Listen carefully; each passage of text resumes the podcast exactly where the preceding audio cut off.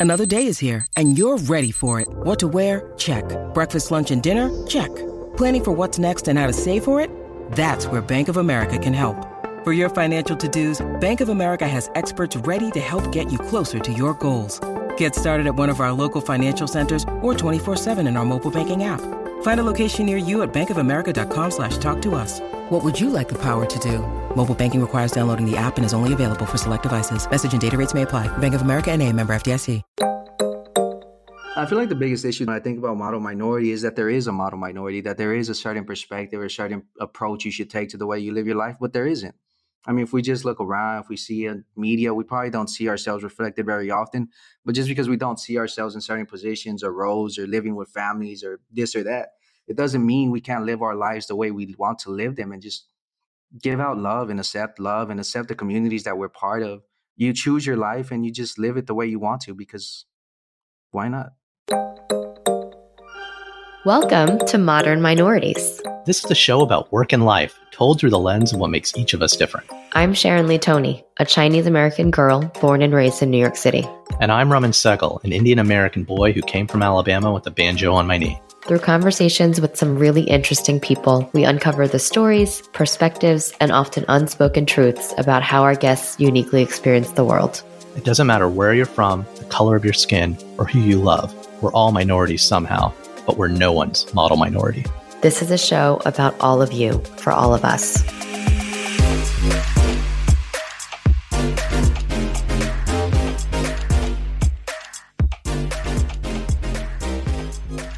Hey, Sharon. Hey, Raman. It has been a year.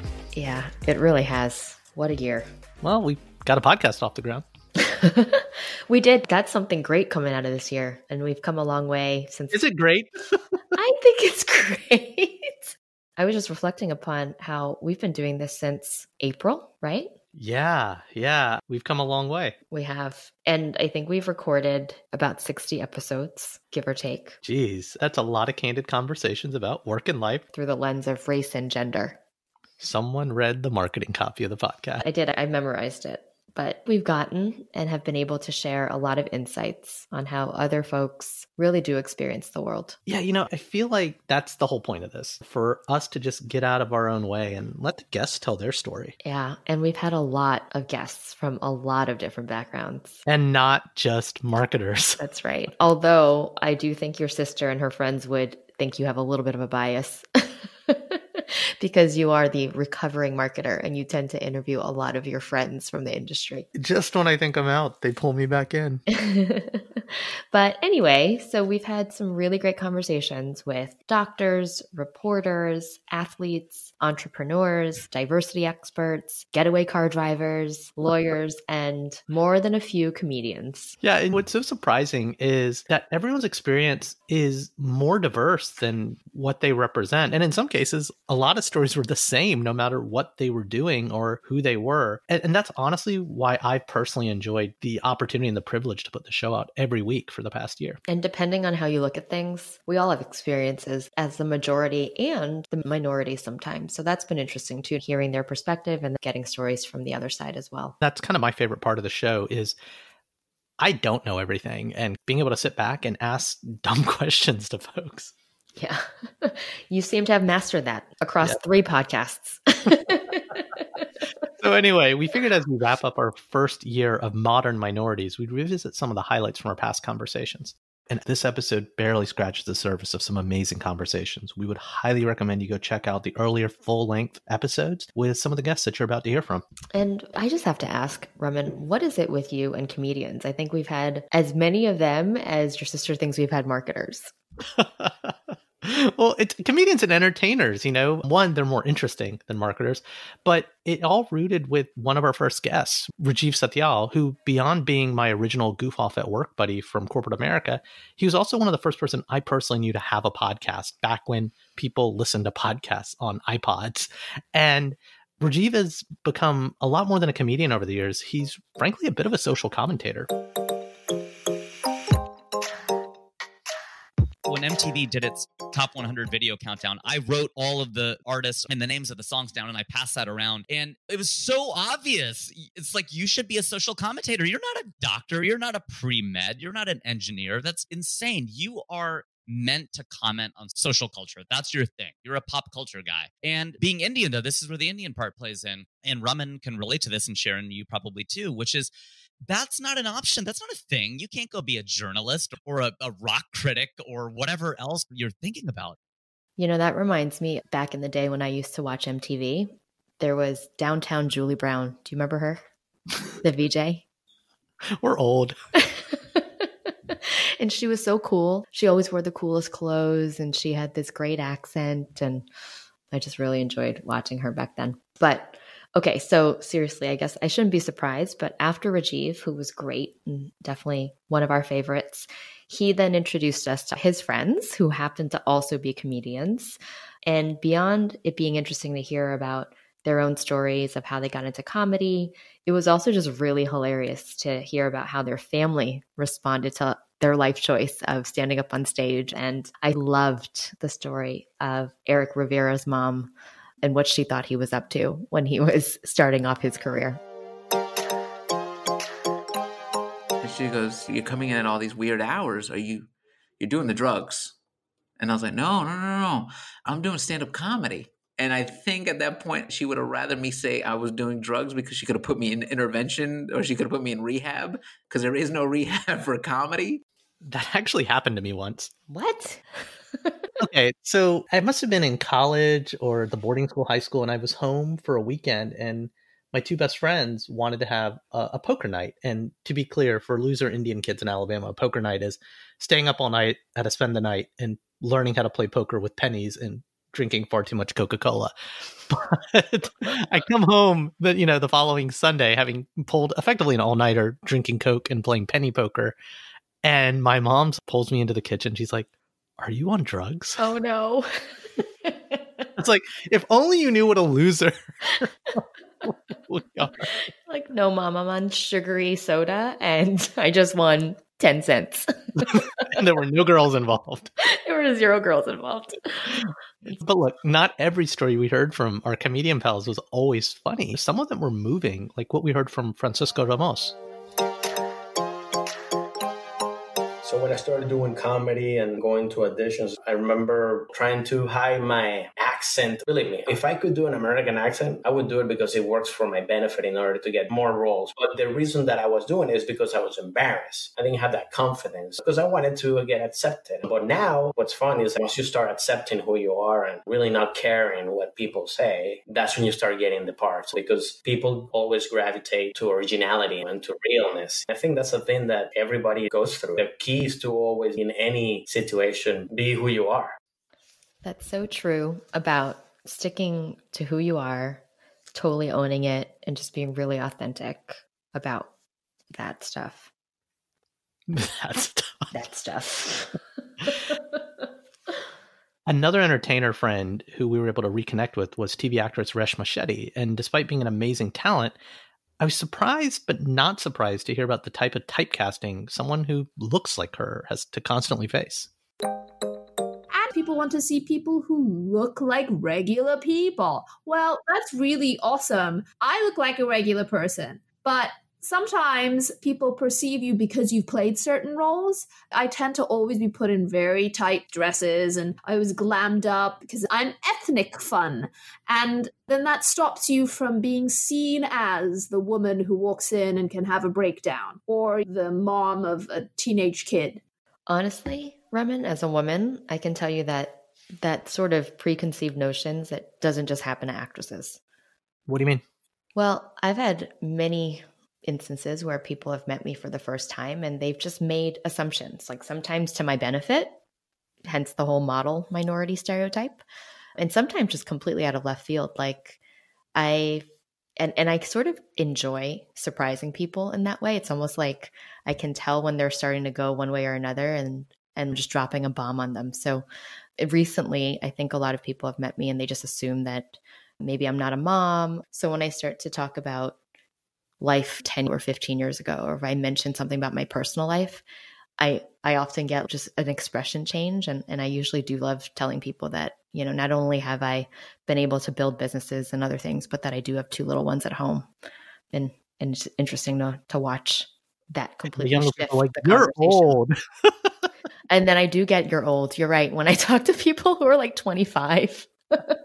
That's also yeah, that's also like another thing I get a lot too. Kids nowadays. Speaking of the kids, another one of our early guests was Zineb El Wazani, a Moroccan tennis pro, and she moved to the US as a kid, but later her life completely got turned upside down. Yeah, Z's story really helped me to better understand the journey that so many folks experience just to try to make it in America. Walk into my first day at school was probably the most terrifying day ever for me because I didn't know anybody. I didn't speak the language. And it, it wasn't supposed to happen that way. I didn't even get to say goodbye to my friends because I just kind of like I went on vacation and never came back. I don't know what it is, but as I'm getting older, or maybe it's just being a father, and as someone who has privilege just so much, I think it's important to understand how those who might have less or have less opportunity just experience the world. And honestly, I think they navigate it, they thread that needle with a lot more grace and humility than I think I'd be able to. That's definitely true. And as long as you stay out of trouble, Raman, and you don't punch anyone, like Lu- Lucia Liu, who's um, a friend of our podcast and hosts Rock the Boat.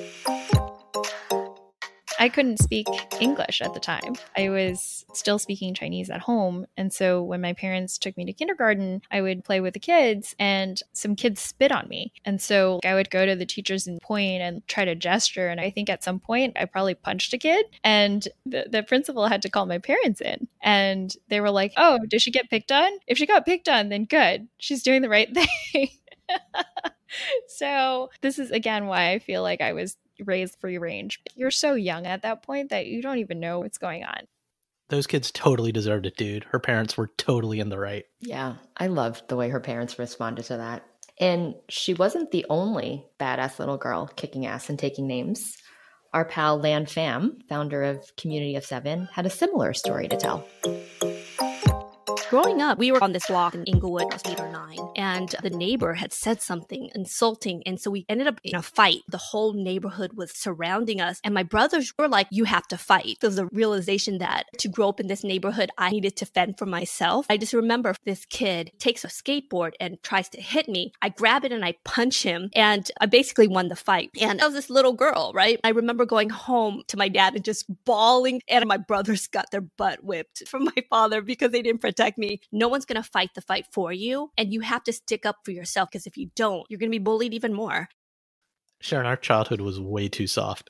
Hey, speak for yourself. I'm from the mean streets of Chinatown. Lots of dim sum, lots of dumplings. for sure. But it's important to speak up. And it's pretty easy for anyone to say that. But another one of our guests, Mita Mallick, challenge our thinking a lot, especially as we get older and start facing tough situations. Yeah, Mita's a bit of a rock star on the diversity and inclusion scene. She's led D&I efforts at Unilever, she's now at Carta, and she's been published in Harvard Business Review, Forbes, Fast Company, and so many more. And just hearing her thoughts around bullying and the cost of advocacy really changed the way I think about things. Advocacy will cost you something. It will cost you your pride. It will cost you your comfort, either physical or emotional, financial security. It's not for free. It will cost you something. And so, in that moment, when I think about where were the peers? Where were my peers? Why didn't anyone intervene? Because it's scary, right? It's scary to intervene, especially if it's somebody who's in a position of power that you're going to choose to call out and the power dynamic is real. And what's funny, I think we all kind of know this, but I hope others hearing Mita and a lot of our guests express in such stark terms will help folks think about how they can be more supportive to the plights of others. Sounds like you're teeing up your friend, Carl Raman. Dude, Carl Preissner is one of my all time favorite people in the world. And as I like to tell people, some of my best friends are white. Carl is definitely our real life superhero. If all you're doing is saying, I'm not part of the problem, I guarantee you you're part of the problem because the systems are built to reinforce it along the way. These are things like our legal system, which at one time said only white people could be citizens, or it could be voting legacies where it's 100 years now only that women to be able to vote, right? There are all these systems set up to create inequity. And if we're not actively working to identify them and change them, then we might say, well, I'm not that way, but we very much are. We collude. And so I think getting at the systemic level is key. And from a personal standpoint, it has to come to a realization for more people that when we talk about these things, we're all colluding, right? It, particularly, I think racism, there's the notion that this is some discrimination committed by immoral individuals, you know, that they're mean people who intentionally dislike others. And what that totally misses is no, I'm racist like me, Carl. I, I know that I hold views that left unexamined are based on bad facts or bad bad assumptions. Ironically, we recorded that chat with Carl before everyone else decided to wake up and have a conversation about race. Yeah, my only fear is that the pressure that I think is on right now, or the realization or the wokeness that everyone has, I wonder if that's just going to ease up as we go into the new year, or or if this sort of thing will remain top of mind.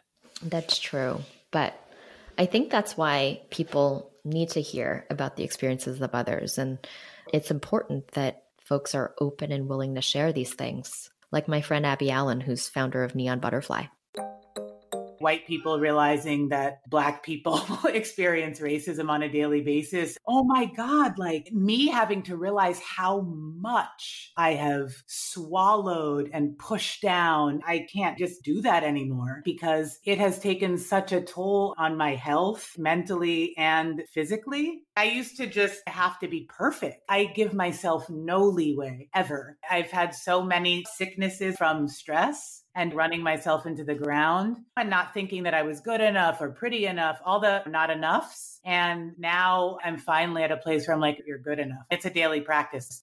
Yeah, it's it's key to hear it from people who don't look like you, who don't have the same experience, because you just don't know what they're going through. And another guest on another podcast that I've got is a black woman living overseas. And she actually told me that not being subject to the day to day stress of race in America, of being a black woman with a black family in America, but being overseas, she says it's like having an oxygen mask for her and her family. Hmm. Yeah. Being black in America is something I think we could all try to better understand. Between my husband, who's black, and my two boys, who are half black, it's something that I think about a lot today, especially as they get older and as the world changes. And hearing the childhood stories of your pal Bevan actually uh, hit pretty close to home for me. I mean, I felt ashamed for being black. To this day, there's certain times where that sort of comes to you, but as you get older, you kind of deal with that. As a child, yeah, I, I certainly felt ashamed. But you get made fun of. You're in a different country. It's a different culture. You don't have family here, and their accent's different, so you don't have the the quick comebacks and so forth. So yeah, definitely, definitely felt ashamed. Definitely, there were definitely some nights, uh, some days I'd get home just feeling down and so forth. I wouldn't really tell my mom about it because she didn't really care. Um, but you know, yeah. And yeah, well, so many of us actually turned out okay. Bevan, you, me. The one thing I didn't expect from the conversations we had on the show was the amount of reflections that I personally have on my own childhood but when we hear these conversations from other folks. And then at the same time, we heard from folks like Alexis Augusto at the 4As, whose childhood experience was so much different from ours. Growing up in Jersey City, you witness a lot that you wouldn't witness in other places. Homelessness being one of the bigger things. Honestly, if we're keeping it real, real, I can't, I can no longer tell the difference between a firecracker and a gunshot because the area that I lived in was very crime ridden in terms of like it was drug infested and, and things like that. Like my next door neighbor was a drug dealer. So and I, I, didn't learn that until later on in life. I was always yeah. wondering, like, why is why are different people always going into that house? Like, it's never the same person. And then I realized my my father looked at me like, "Really, Lex? You can't put two together? Come on, re- think real hard." So one of the things we ask a lot of our guests is actually about how they tried to fit in. This idea of code switching comes up a lot on the show. I'm sure you've read about it, but it sometimes has negative implications from your own people, from even how you think about yourself, and our pal Kenyatta in the UK, who might just be the best dressed man I know. When I was a kid, I used to get told, Why are you trying to talk white? What does that mean? I'm just speaking. Or when white kids get told, Why are you trying to act black? Well, what does that mean? There isn't a way to be or behave that's connected to a color, in my view. Uh, but I think there are some cultural norms that exist. And I, I wouldn't say that I was being disingenuous, but I did feel there were parts of my culture and parts of myself that I couldn't bring to the table because they might be judged negatively. Now, whether or not I felt that was correct or not, obviously I didn't and still don't. Another new friend of ours was Castell, and to hear about some of his experiences were really eye opening. So we're watching Roots in our history class, and we get to the, the point where Kunta is getting hung on the tree. They're telling him that his name is Toby because he's identifying with his African name. And they're saying, yo, your name is Toby. He's saying, no, my name is Kunta. They keep whipping him. They keep whipping him. My classmates thought it was a great idea to call me Toby. Oh, like that wow. was what they took from that. Huh. And so having those moments for me, that was, I just can't try to fit in here anymore. I just have to do my own thing. Yeah, being a kid sucked. Being a teenager sucked. And, mostly because other kids can be terrible. And while I hope none of us had to experience some of the things that Castile did, I feel like they're inevitable, no matter what age you are and where you are in this country. And I think every one of us has to have had that wake up moment where we choose to stop trying so hard to fit in with what others want and trying to be something that we aren't. And I loved hearing that from him. You know who Castell reminds me of? I'm guessing you're not going to say Dean Thomas from House Gryffindor because of the cloaks he had to wear at his boarding school. No, no. I was actually thinking about my pal Mara Lecocq from Where Are the Boss Ladies? And this idea that she had spoken about about marching to the beat of her own drum, no matter what folks expected of her. I'm sure you can relate to this where it's like society or your parents brainwashes you to achieve a certain thing like that title or become a doctor or get that corner office or become like whatever. And so I thought I was chasing these things that, you know, not through my parents, but sort of like what is cool. Once I had that, I realized it wasn't made for me. It was something that every creative fantasizes about. But once I had it, I was like, whoa, this is not what I imagined it was going to be. And I'm going to throw everything away and start something and try a few different things to find what really fits my personality. Yeah, I totally want to be here when I grow up. Dude, you are grown up. Don't remind me. but you know, even as adults, some of us have again this privilege of just our gender. And I knew that. I always had an awareness of it. But some of the stories I've heard from our guests on this show has made me so much more aware of what women face in the workplace every day. And our friend and all around badass Ashlyn Gentry gave us her take. The small things add up every single day. Like being in a room where you have prepared materials for the entire meeting and everyone else is getting eye contact except for you. Standing around with a number of executives and everyone who you've not yet met assumes that you are an assistant or a junior team member. It's the small things that break down your confidence every single day. It's not even funny, Raman. It's not even funny. And as an entrepreneur, that only gets harder being a woman in the workplace. And something we heard from one of our pals, Suzanne Sinatra, who's founder of Private Packs. being a black female founder is nothing short of just difficult. Now, being a black founder of a femtech slash sex tech company is even more excruciating because I get turned down for stuff because I'm a, they say that I'm a sex tech founder because of the coverage area that Private Packs provides therapy to. So, for instance, I found out that Silicon Valley Bank would not give me a bank account because they thought I was embezzling money. Another irony of this show is around the exact same time that we talked to Suzanne about her experiences as a black entrepreneur, we had a chat with Joe Medved, who I'd argue is one of the nicest VCs in the world. And we actually asked him for his take on the problem being a minority entrepreneur and what people have to do to make the change we need to see. It's making that extra effort to try and get outside your common networks and connect with others to really make up for what is clearly an unfair bias in our community. There are all kinds of groups that are underrepresented, but puts the responsibility on us to try to reach out to other networks. I think at the end of the day, you're foolish if you don't understand the economic value of reaching out to diverse founders as well, right? I mean, if you look at our society, we're increasingly global, we're increasingly diverse. And if you're ignoring large swaths of the population, you're going to miss out. I found what Joe said to be so inspiring and so wonderful. And I just realized we should connect those two. We should actually introduce them to each other. So, on the flip side of that, though, there's a silver lining of optimism if you choose to see it. And I really love how our pal Matt Story of the What's Your Story podcast chooses to view the world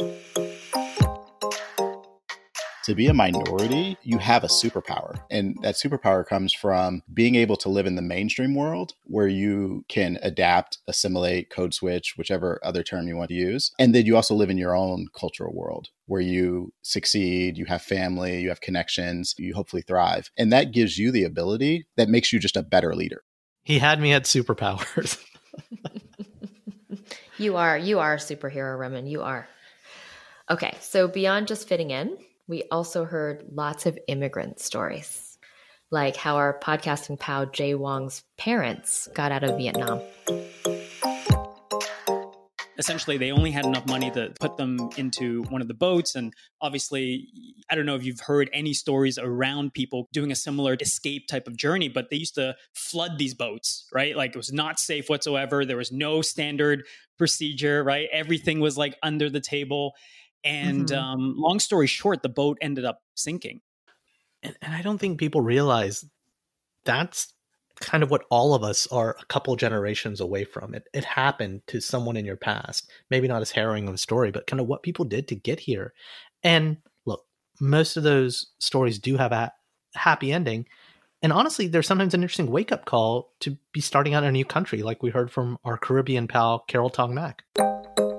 I remember when I arrived in the US, the bright lights of New York City. We arrived at night at JFK. I was so amazed as a 13 year old. Oh my God, this is the land of the free. I was so excited to be here. I thought the buildings do not get this tall in Antigua ever. I was so elated and it was so great to be there. But then the next morning, when I woke up, oh, okay, I'm in an apartment. I didn't know what an apartment was before, but thank God I used to watch the Jeffersons. I didn't understand apartment style living because in Antigua, we all got a house. And I'm like, why aren't we in a house? But your Cincinnati pal, Gian, had the best childhood impression of coming to America. My dad had a big dream to come to the US. And first time I came to the US, I thought like I was an alien because we were in Staten Island and there wasn't really that many Koreans around and the food was different. So I always felt like, oh, I took a spaceship and I landed to the US and brand new surroundings. I, I, think the only thing funnier was how our pal John Pollock told the story about how he came out to his mother in the car on the way to the airport. Yeah. she asked, Well, what about in Italy? Was, was your friend Stefano gay? And to which I replied, Yes. And then she said, Well, why was he telling me he likes all those girls from Sex in the City? and to which I replied, Mom, that's the gayest thing anyone could ever say. So, when we started the show, we spoke to a lot of Asians. and we'd always hear that their parents wanted them to be doctors and lawyers and shocker. I, I know, and I thought I was going to be a doctor, the whole thing. And then we wound up talking to so many guests that were doctors and lawyers, but never Asian. Our parents who are listening are so disappointed. Beta, why can't you be like those guests? And so I really loved hearing my friend Erin's story about her getting into law school. So I started law school in 2011 and and when I applied they sent me back my acceptance letter and said and also we're awarding you this scholarship for minorities. And I actually called the school cuz I was like is there some confusion like I actually am just like a white person who grew up 10 minutes from this school like I don't did you mean to give me this scholarship and and they pointed out to me you know that well that i was a woman and and that there weren't as many women applying to law school as men, and that's why they gave me this scholarship. But lawyering doesn't always have a happy ending. There are some harsh realities, like we heard from your pal and ICE attorney, Buck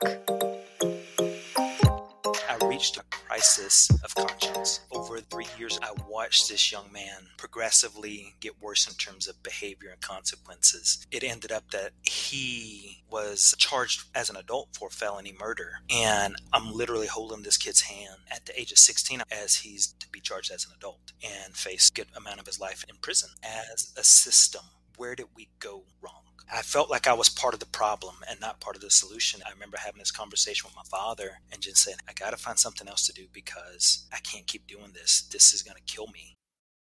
And one of the doctors we had on our show was Dr. Nzinga Harrison, host of the amazing podcast In Recovery. And her perspective on addiction was just as much a wake up call as any other guest story addiction patients get treated like crap by psychiatry that gets treated like crap by the medical system. The way people with addiction are being treated is the very embodiment of injustice and oppression. And I said, I'm going to be a doctor and a teacher. I'm going to teach other doctors and health professionals about addiction in a way that helps them see that these are people with an illness that we have to stop oppressing. Another serious lesson learned was when we talked to our pal Jay Varaldi, founder of Animalia, an environmental and conservationist site and podcast in the animal kingdom, you're ultimately prioritizing your basic needs to be fulfilled, community, and joy with others. You're not prioritizing for growth and greed. You're not saying, I need more than my neighbor. I need more than this. I don't have enough. In our modern Western world and modern China world as well, that is priority one. I need more. I need more things. I need more stuff. And it really creates a lot of problems. Yeah. One of the reasons I liked having Jay on the podcast was his stance is in the minority, unfortunately. And his stories were really a call to action of where else beyond race that we could really use a reckoning and, and a wake up call. Another topic we talked about a lot was the relationship with our parents and how we all have different points of views. Because as the children of immigrants, we had very different experiences from our immigrant parents. And in 2020, especially, there were more tough conversations on race, as my pal Lulu G mentioned system of upholding this model minority concept leads people to believe they've pulled themselves up by the bootstraps. And because of all of the injustice and the hardships that they've had to endure, that anyone else can do it too. And that's something I realized that before I can even have a conversation with my parents about the injustice of today and why Black Lives Matter, I needed to do more work to understand everything that they've been through. So that's where the conversation had to start because otherwise I'm coming from a place of privilege in relationship to the experiences that my parents have been through. Yeah, and even Kim Tai of Ganesh Space helped us understand things from our parents' perspective and kind of what they wanted and all the things they were trying to do. And I'm sure your parents feel the same way. There's this push and pull of preservation, right? Of your culture when you come and immigrate here and you want your kids to be good Americans and to assimilate in whatever form that makes sense, right? But you also don't want to lose the pieces that made them who they are. And many of us are also becoming parents. I really loved what your UK doppelganger, not the better version, but a different version of Raman Sehgal. the one with the funny accent. the one with the funny accent. I love what he had to say about the differences between our kids' childhood experience versus our own childhood how do you get that balance between giving your kids the life you want to give them because you've got enough to give them the best possible life, but at the same time, get them to understand the value? My kids have loads of soccer jerseys, right? When I was 15 years old when I got my first one, and I didn't get the one I wanted. I got the second version, but nevertheless, I wore it every day for like a week. Like I really, really understood the value. This is why I think it's hilarious that we grew up in different countries yeah, and, and don't get me started on growing up and coming to terms with your own ethnic heritage. That was something we heard from my pal Ida. My identity as an Iranian American didn't really come out until college. Before that, I really identified much more as American. Even though I was proud to be Iranian, I definitely did not have the chance to explore that as much because I just didn't have that around me. You know, I didn't have people of my age group to hang out with that ate the food and spoke the language and listened to the music, right? So that didn't really come out for me until I had that community. But when you can really embrace your cultural heritage, it's a beautiful thing, which is something friend of the pod, Goli, had to say about her Persian heritage and relationship with Iran. Iranians honestly are some of the most hospitable people in the whole world. Just being in the streets and the hospitality of strangers and the kindness. There's just a culture. I honestly wish I could explain it. And even when I was there, I couldn't explain it. There's like a smell, the vibrancy, a feeling of being in the markets and in the streets. Everything is always a family gathering. It's always tons of food and dancing and tons of people. And so just that sense of community and vibrancy is really what I miss. It's about having your feet in two worlds. And honestly, sometimes you struggle to find your footing. And this is something my Egyptian pal Sif talked a lot about because he grew up in Ohio with, with roots in the Middle East interesting. I was just talking to my parents about this. I don't feel at home here in my hometown, and I haven't for a long time. New York, above all places in the world, is the one place I feel more at home than anywhere else. And that's even more so than when I'm in Egypt, by the way, right? I feel at home in Egypt to a certain extent, but I can be more me in New York than I can be in Egypt. And I consider my Egyptian identity and roots, traits, language, despite that, New York is more home to me than anywhere else. Another really interesting thought on cultural heritage, though, was the idea of going back and giving back. Probably easier said than done for many. But our pal Stanley Lumax, founder of African Chop House and the Harlem restaurant Teranga, had a really interesting take.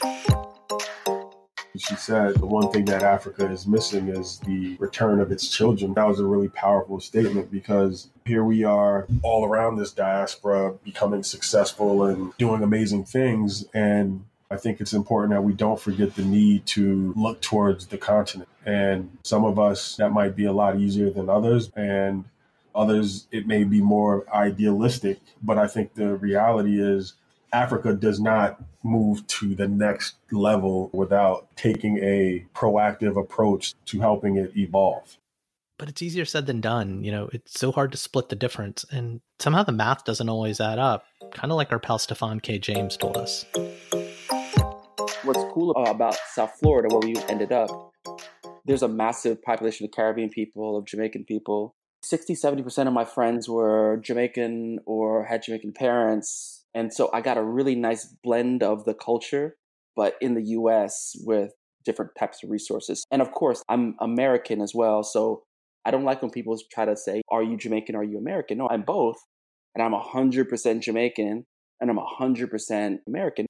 It's good to know, though, that Americans aren't the only ones with these problems. Even friend of the pod, Melissa, up in Canada, feels the same way that is kind of where we get into the old high school and middle school lessons of that nuance between the melting pot and mosaic. Because I think for a lot of people, there is the sentiment in Canada like, yeah, I'm Canadian, but I'm Jamaican. And then, yeah, like I live here and whatever, but my culture and what I want to extend to the next generation is rooted in my heritage. Because I also think there's a lot of conversations around kind of the nebulousness of Canadian identity. Like, does it even exist wholesale, anyways? So so it's always an interesting nuance to me. Okay, okay, okay. But do you want to know my all time favorite story from the podcast? This better not be comic book related. Well, it kind of is because it's from my other co host on my other super secret underground comic book podcast, Ryan Joe. When I got into the elevator, she looked at me and started going, Hi, hi, hi. And I'm just like, Oh, she's crazy. Great. But she was so enthusiastic about it. It wasn't malicious. I think that was just her deformed way of thinking. And she started asking me where I was from. And, you know, yeah. I don't really want to entertain her because, like, the fuck, you know? but I, you know, I said, make a game out of this. I said, where do you think I'm from? And she said Japan. I said, oh no, that's not right. Yeah. And then she said China. And I said, well, yes, but that's obvious, isn't it? That's rather easy. Where in China do you think I'm from? And so I tried to see, you know, just kind of string her along that way. And basically, and then it was her stop. And then she had to get off. And I said, oh, I'm sorry. You just don't know. And that was kind of it. It was hard to be offended because she was, you know, it's like when somebody's crazy yells at you, and you're like, all right, well, you're crazy. So Yeah. you've got to deal with that. But at the same time, you know, it is a little bit shocking when that happens. And I think kind of playing that game with her was a way of re exerting control over the situation. Like, oh, you want to play the Asian guessing game? Let's play the Asian guessing game. Absolutely ridiculous. Did you ever have shit like that happen to you? Of course. Okay. Don't leave me hanging. Well, I get asked where I'm from all the time. And because I look Asian, but not identifiably clear what part of Asia, I've gotten all sorts of things from like sometimes Indonesian, sometimes it's Thai, sometimes I'm Filipino. And people are just always super curious and, and they get more annoyed if I take longer just to give them the direct answer. Related to this, I recently did 23andMe to really find out where I'm from. And it's at Indonesia, Philippines. I have a little bit. It's funny. I so I am mainly Chinese, but it's like three percent Vietnamese, three percent Thai, and three percent Indonesian. So I, I can have a very colorful answer now when people ask me, and it would be totally truthful. what about you? I mean, if I don't speak up and the beard's in full effect, I can get away with Latin American. The amount of Spanish that gets spoken to me at bodegas and grocery stores is kind of funny. But otherwise, I just get a lot of aunties and saris asking me for directions on the street and airports, on the streets of New York. And it's usually in Hindi and Punjabi. And I have to speak back to them in what little broken Hindi and Punjabi I can. It's because you look like such a responsible, respectful Indian man, Raman. they clearly know nothing about me. And I'm okay with that, but I think that's kind of what I like about this show. I mean, it's been a year. It's been a really tough year. Never mind being locked up at home and watching just the ridiculousness of what's going on in the world. It's been helpful to talk to other people about their experience. And it's also been helpful to listen and really hear what, what other people are feeling and doing and what they've been going through, not just this year, but for the last 20 30 40 years sometimes sometimes it makes me more pessimistic but I, I actually get optimistic and hopeful especially if more people will listen to these stories and i think that's why we keep doing this show Yeah. It's been really great to hear from you guys who are listening how much you've enjoyed the show and and how it's impacted your lives too. So that's really meant a lot and it's kept us going as well. so keep listening and we'll keep making the show have a happy holidays And let's hope for a much better, brighter, and more optimistic 2021. challenge accepted And that's our show. like what you heard please subscribe leave a review and a five star rating on your favorite podcasting platform Now more than ever, people need to be hearing these stories. Please share our show with a friend or three. Want to learn more or got something to share? Visit modminpod.com or email us. Hi, mom, at modminpod.com. You can also follow us on Instagram and Twitter at ModMinPod. We'd love to hear from you. That's it for now. I've been Raman Sehgal. And I'm still Sharon Lee Thony. Remember, we're all modern minorities out there. We'll talk to you soon.